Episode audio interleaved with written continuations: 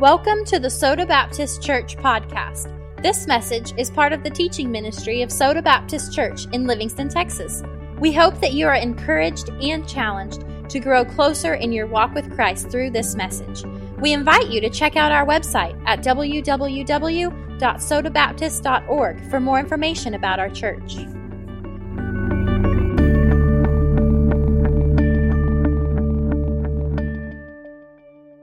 Take your Bibles this morning, if you would, turn to 2 Timothy chapter 4. 2 Timothy chapter 4. And when I say take your Bibles, I knew we live in a new world today. So I might say take your iPads or take your phones or take your tablets. And I realize that that's the world that we live in today. And uh, I do ask that if you've got a phone or whatever, iPad or whatever you're using, whatever you do, don't get distracted.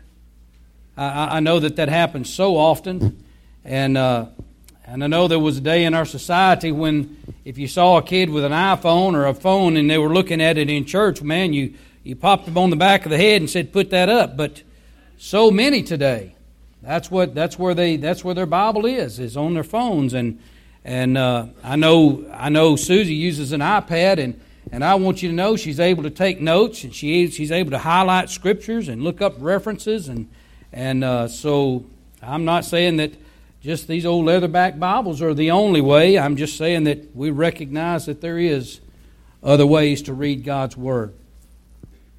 2 Timothy chapter 4, first five verses is what we're going to look at. I want to let you know where I came up with a message that I'm, I'm, preaching this morning. I had two different messages that I was working on for this morning, this week. I wanted to start off early on Thanksgiving, and, and I've got a message on Thanksgiving I wanted to share this morning, and it just wasn't, it just, it, well, the Lord didn't give me peace to do that. I'm preaching a message this afternoon at 3 o'clock. Chris Knox is going to be ordained as a, a minister of the gospel, a preacher, a pastor. He's going to be ordained by a group of men this afternoon. And uh, so, as I was looking and I was studying for that sermon, some scriptures just jumped off the page at me that addresses us today. And I felt like it was very urgent for me to speak on the subject in which I'm speaking of this morning. The title of my message, if you're, you're writing down titles, is A Herald of the Gospel. Well, some of you said, I don't even know what he said. A herald of the gospel. Let me give you the definition of what a herald is. A herald is a person who proclaims or announces sufficient or significant news. Many of you just you just if you think about it, well, have you ever heard of a newspaper called the Herald or the Daily Herald? Well, the reason they call it a herald is because they are announcing or they're proclaiming some significant news. It's also referred to as a messenger, to proclaim or to be a forerunner. That's what a herald is. So when I mention that, that the message is a herald of the gospel, this is someone who goes out and proclaims a significant, important message, and that message is the Word of God. So that's what we're going to look at this morning. As I was studying to preach this service, I came across some scriptures, and I was telling you that how important they are, especially in the day that we live in, because the reason is the Apostle Paul warns us in the scripture. We're going to see it in a minute. He is warning us of the day that we live in right now. This is over 200 or 2,000 years ago. He writes this message, and he says, Listen, guys, the day is coming when what will be taking place that I'm writing about will be taking place, and it's happening right now. That's why when I came across these scriptures, I went, Oh my goodness, I can't wait. I can't put this off another week. This is important stuff. We need to pay attention to it. And I want us to realize when Paul is writing this message here in 2 Timothy, how important or the timeline that we see in this message, Paul is right now in a dungeon in Rome and his life is about to be taken. This is the last words of Paul in a letter. As a matter of fact, shortly after this, within about a couple of months, Paul is crucified on a cross upside down because he refused to quit proclaiming Jesus Christ. Because he was a Christian, he was crucified. And that is why he was put to death. So think about this. Right before he dies, he said, Listen, I've got to get this word out. I mean, if you had some last words that you wanted to say somebody, these were his last words. So that's how significant this scripture is. We're going to read five verses here. And of these five verses, I want us to pay attention to two of these verses, and I'm going to elaborate on these two verses for a few minutes, and, uh, and then we'll have the message.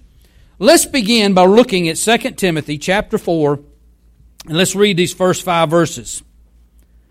This is what Paul says to Timothy. He says, I charge thee, therefore, before God and the Lord Jesus Christ, who shall judge the quick and the dead at the appearing and his kingdom. Then he says, Preach the word. Be instant in season and out of season. Reprove, rebuke, exhort with all long suffering and doctrine. For the time will come when they will not endure sound doctrine, but after their own lust shall they heap to themselves teachers having itching ears. And they shall turn away their ears from the truth and shall be turned unto fables.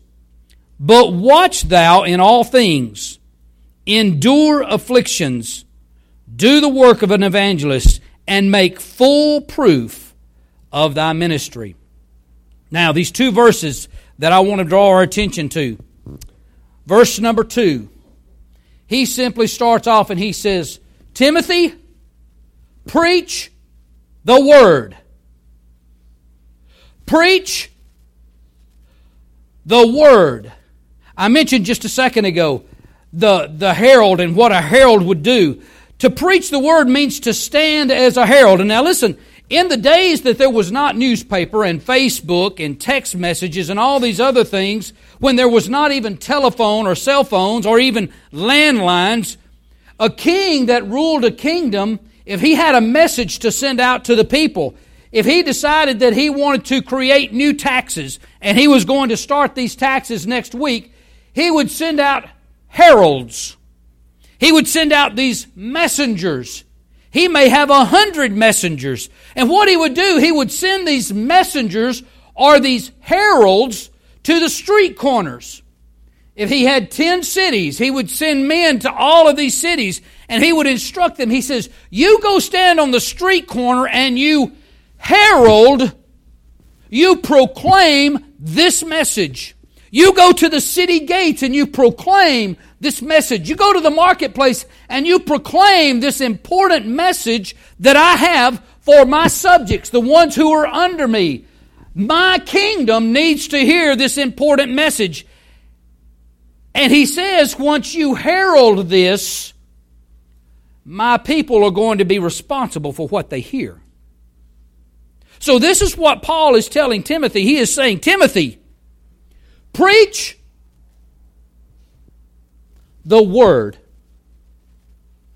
Preach this right here. You need to go and you need to proclaim it from every street corner every marketplace, every family member, everyone that has ears, let him hear what the Word of God has to say to them. Paul is making this a very dramatic speech right here in writing this. He says, I need you to know, Timothy, we don't have time anymore. We need to declare God's Word. We need to preach the Word. One of the things that I find that was very, very important, when the king sent a herald to proclaim the message. A messenger was not allowed to give his own opinion. If the king said, We're going to subject you to a 10% tax, the, the messenger was not allowed to say, Well, okay. The king said he was going to increase your taxes, I don't know, 6 7%. No, no, no, no. A messenger didn't live long if he done that. He was not allowed to put in his opinion. He was not allowed to add to the message. He was not allowed to take away from the message. The herald had to say exactly what the king had instructed him to say. That's what a herald was to do. Listen, the Bible doesn't, does not give us room to compromise, to add to, or take away from this word. He doesn't allow us to do that. I want you to know, as a preacher of the gospel, I don't have the liberty to interpret the scripture as I would. The Bible tells us to interpret scripture by taking scripture to, to imply that. You stack scripture on top of scripture on top of scripture.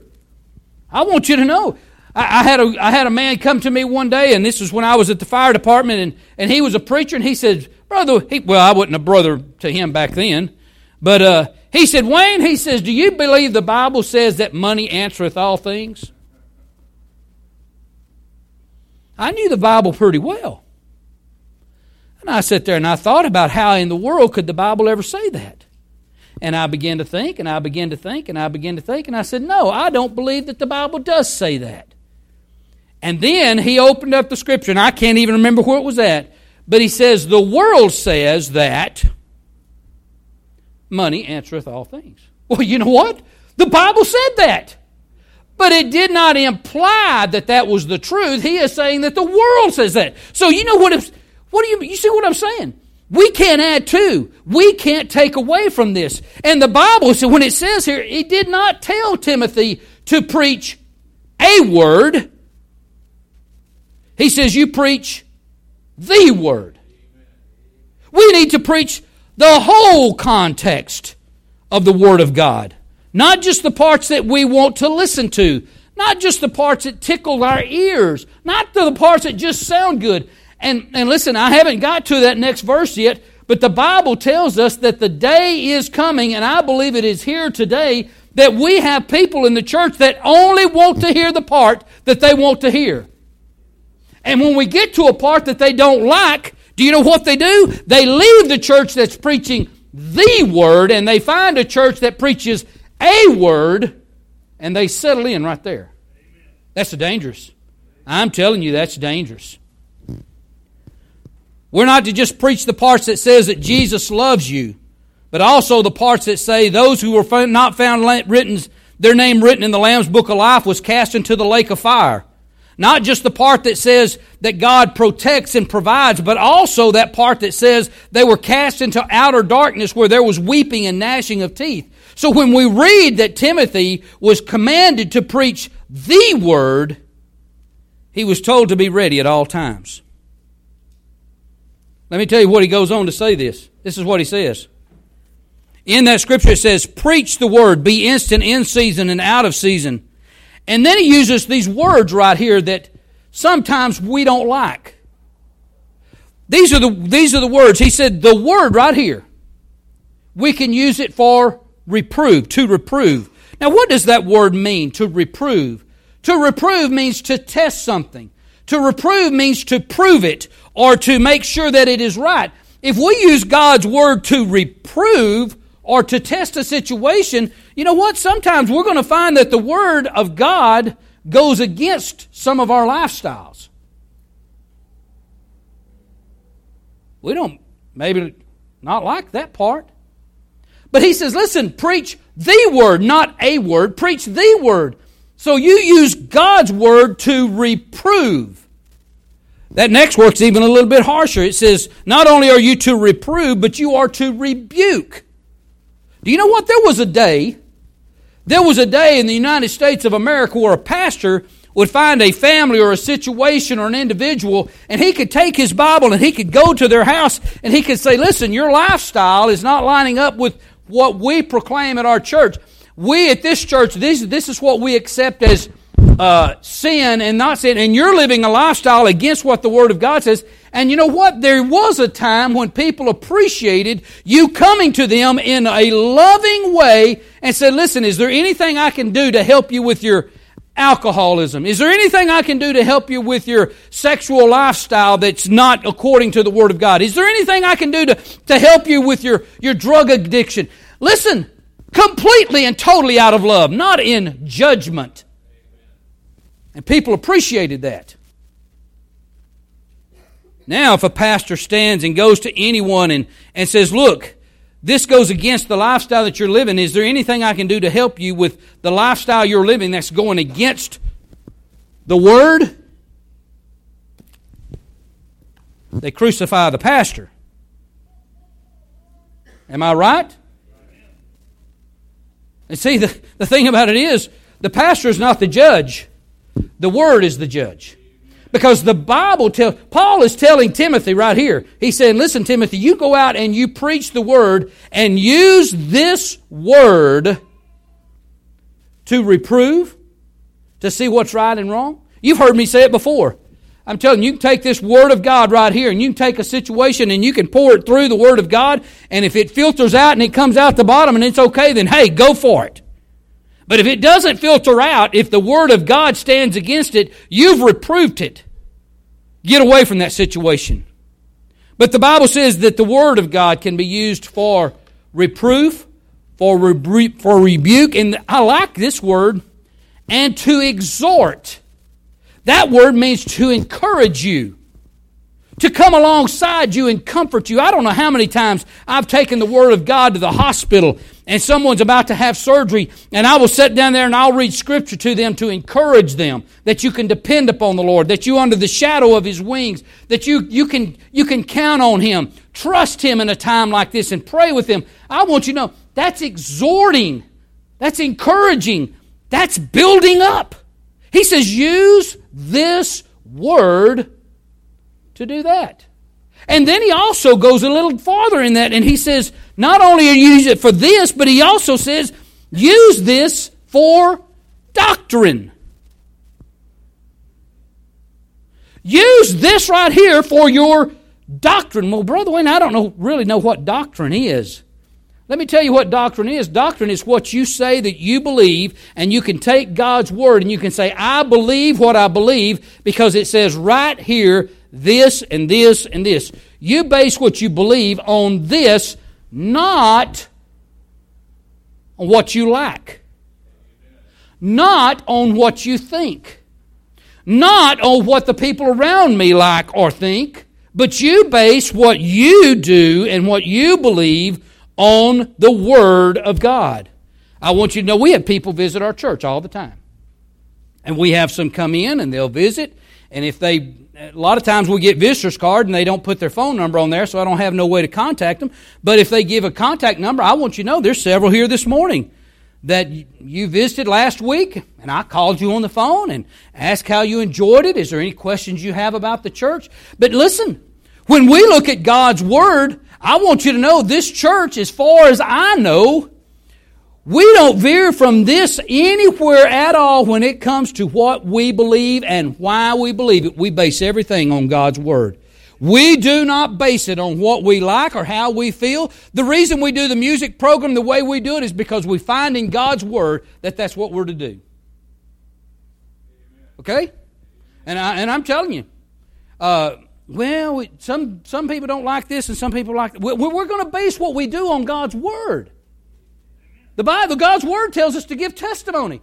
Some of our hymns are testimony. It also tells us to praise. Some of our hymns are not praise, but some of them we do some praise. We do it because we base it on God's Word, not on what people feel.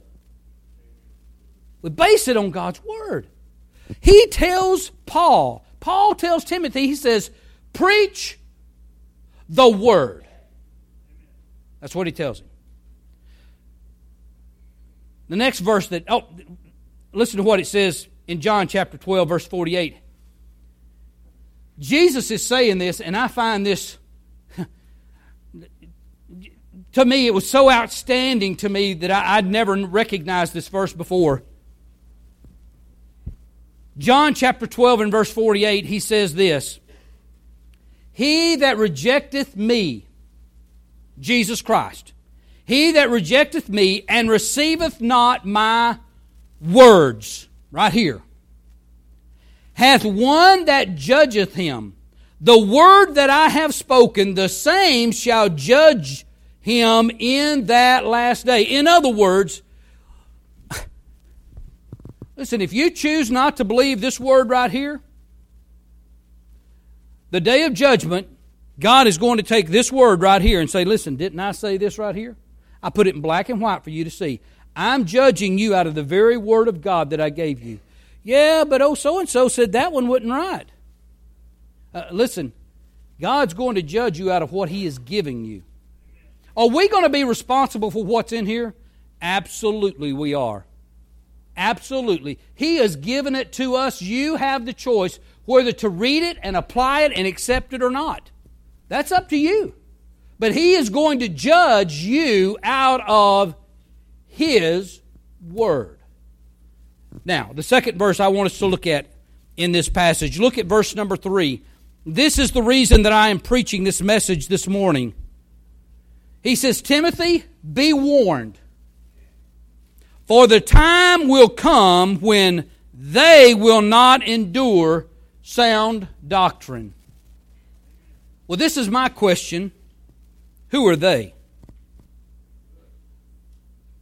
Who are they? Listen, listen. You're, uh, you're pointing at the right folks. Because Paul is talking to Timothy, and Timothy is a pastor of a church over in Ephesus, and he says, Listen, Paul or Peter, or I can't get my tongue straightened out. He says, Timothy, you are going to stand before your congregation and you're going to preach sound doctrine, and they, the church, the day is coming when the people who call themselves churchgoers are not going to be willing to accept sound doctrine. And listen, I don't want to I, don't want to get off on a rabbit trail here. I don't want to get off on a rabbit trail.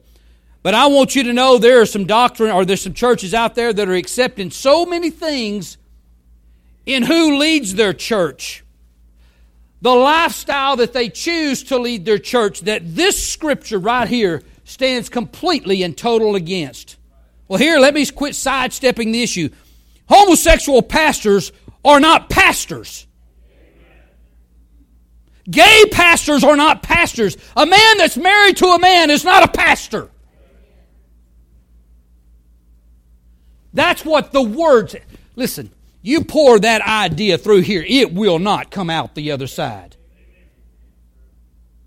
But the Bible tells us, he says, he says right here, he says, Brother Wayne, the time will come when they will not endure sound doctrine, but their, but after their own lust. They will heap to themselves teachers having itching ears. And I want you to know, some people, there may be someone in here this morning that has come in and said, I can't believe he said that. I'll just find me another church. I'm going to find me a church that will accept my lifestyle. Well, go ahead because the Bible tells us right there that that day's coming. We must, we must be warned. We are being warned this morning. Listen, the day has come, America. We've got to stand up. Christians, we've got to stand up for what God's Word says and no other. We have come to a nation that a, a feel good nation. We have to feel right about it in order for us to accept it in our lives. No, God's Word says, I said it, that settles it. That's what it is. This is what God expects from us. God created us. He put in here, if you will live according to this, I want you to know you're going to have the richest life that you can have on this earth. And some people say, well, no, that, you, this cuts all the fun out of life. Oh, no, no, no. This brings joy unspeakable to the full of glory. That's what this does. But we've got to, we got to know what the Word says. I want to, I want to look at two other scriptures. Where it says right here, that the day is going to come when they will go after their own lust. They shall heap to themselves teachers having itching ears. I want to look at a parable that Jesus taught. Look in Matthew, uh, no, Mark, Mark. Look in Mark chapter 4, verse 13, if you want to with me. I think most of us are very familiar with this, this parable. It's the parable of the sower. And Jesus says, listen, this sower goes out. I'm paraphrasing right now, but he, the sower goes out and he's throwing this seed. Some falls on the pathway, some falls in the rocky ground, some falls on the thorny ground, some falls on good ground. He says, Listen, guys, I'm not telling y'all how to farm. He said, The seed that I am talking about is the Word of God.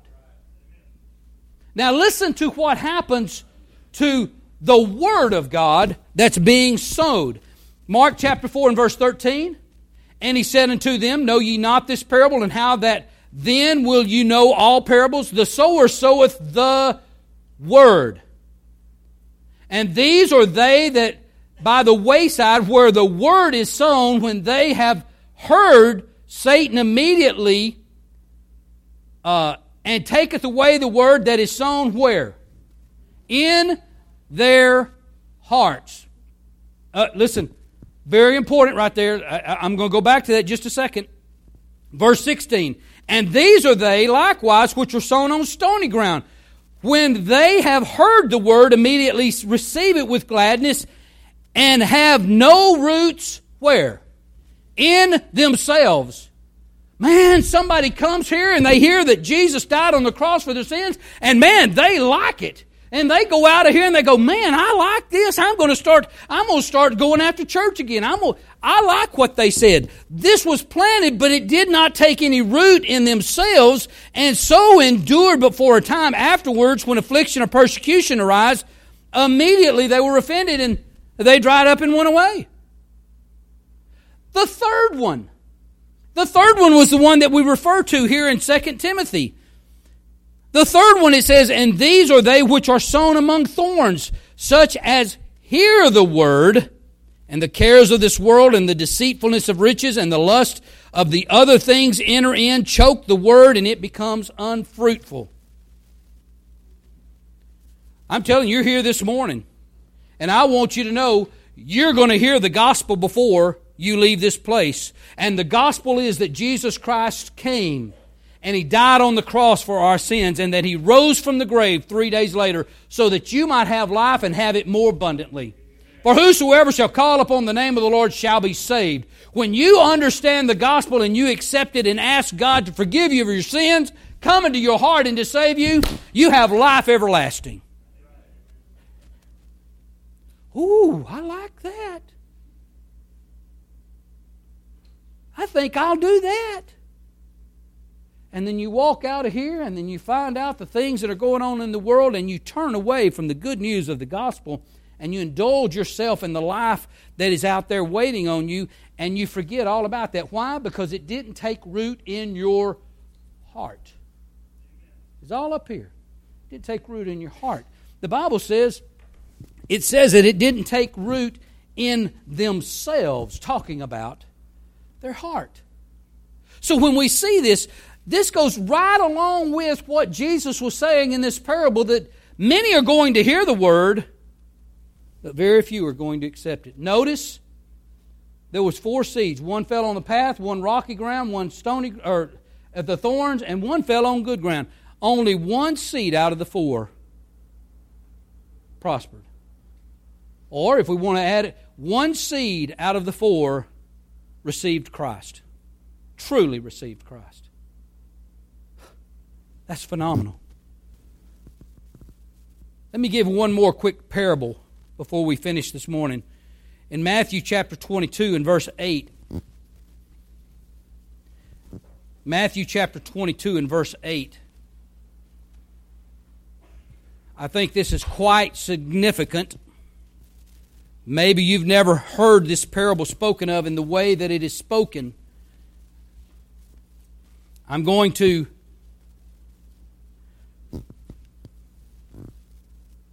paraphrase this and then I'm going to read a scripture that refers to this. But this is, this is what Jesus is talking about. He says, Listen, a man came and he prepared, prepared a wedding feast. And he was referring to the Jews, but he, he prepared this wedding feast and he invited all these people to come and they came up with all the excuses in the world not to come. And the servants came back to the master and said, Master, uh, I've invited them, but they refused to come. Then Jesus tells them, He said, the, the, the man of the house, he says, Okay, then you send out the word.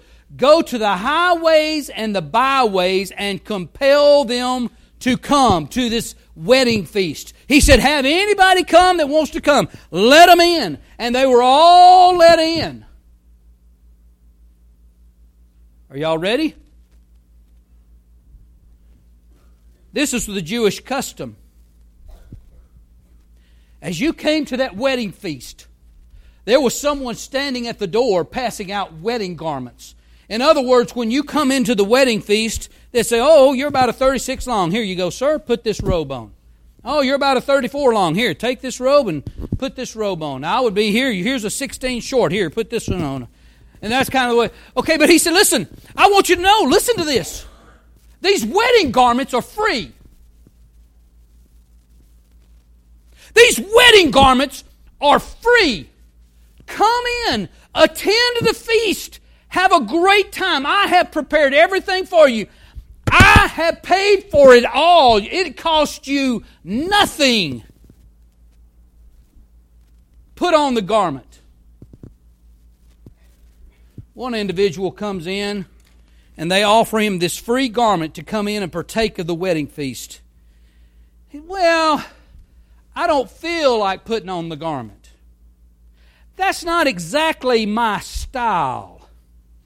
I don't think I want to dress that way. I want to be different. Understand, this wedding garment is free as I read these scriptures. And when the king came to see the guest, he saw there a man which had not on a wedding garment. And he saith unto him, Friend, notice how he addressed him. Friend, how comest thou in hither not having a wedding garment? And he was speechless. Then said the king to the servants, Bind him hand and foot, and take him away, and cast him into the outer darkness. There shall be weeping and gnashing of teeth. In Romans 6 and 23, it tells us, The wages of sin is death, but the gift of God is eternal life through Jesus Christ our Lord. I want everyone in this room to understand the gift of salvation is free to you. Jesus Christ offers you a wedding garment this morning. Put your faith and trust in what He did on the cross for you, accept it into your life, and become a brand new child of God. Or reject that free wedding garment. And when we stand before an Almighty God and He says, Where is your wedding garment? Scripture says you will be speechless.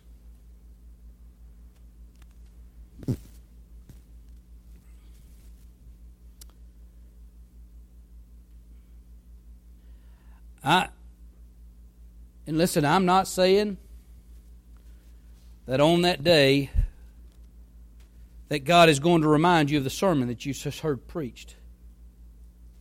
But I do believe one of the things that's going to happen to all of those folks that are being cast into outer darkness, I believe they're going to remember every opportunity they had to accept the free gift of the Lord Jesus Christ, the word that is written right here that our society today is rejecting and replacing preachers of the word who will give them sermons that tickle their ears.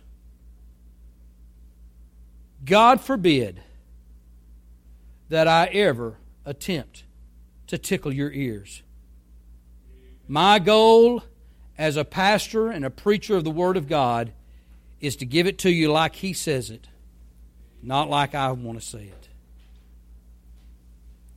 My concern, the greatest need in our churches today, is for a pastor to stand and feed his flock the Word of God and nothing else. What is my challenge this morning?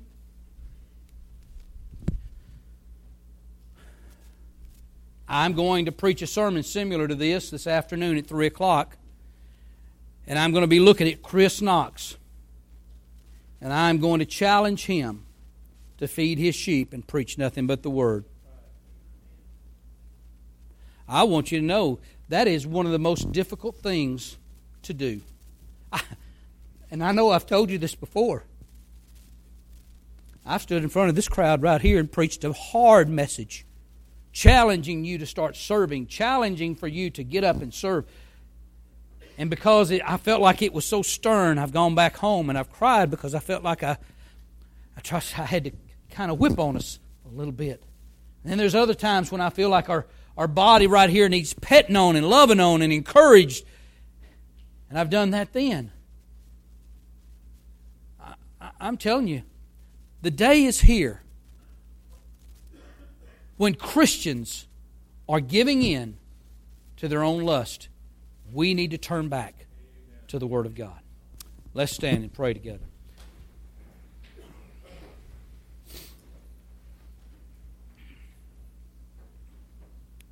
Father, your word tells us that, that your word is sharper than any two edged sword. God, you tell us that your word is sufficient. God, for me to add to it or take away from it, to water it down in any way, shape, or form, would be for me to say that your word is not good enough. God, it is your word that has the power to change lives, not anything that I can say. So I'm praying this morning that your word has been proclaimed in a way that your Holy Spirit can use it to change the lives of people in this sanctuary. God, take the time that we have right now, call the invitation for anyone that finds a need to respond to this word, that they will feel freedom to be able to respond this morning. I want to thank you for your word uncompromised. We give you this time in Jesus' name. Amen. Let's sing this hymn of invitation.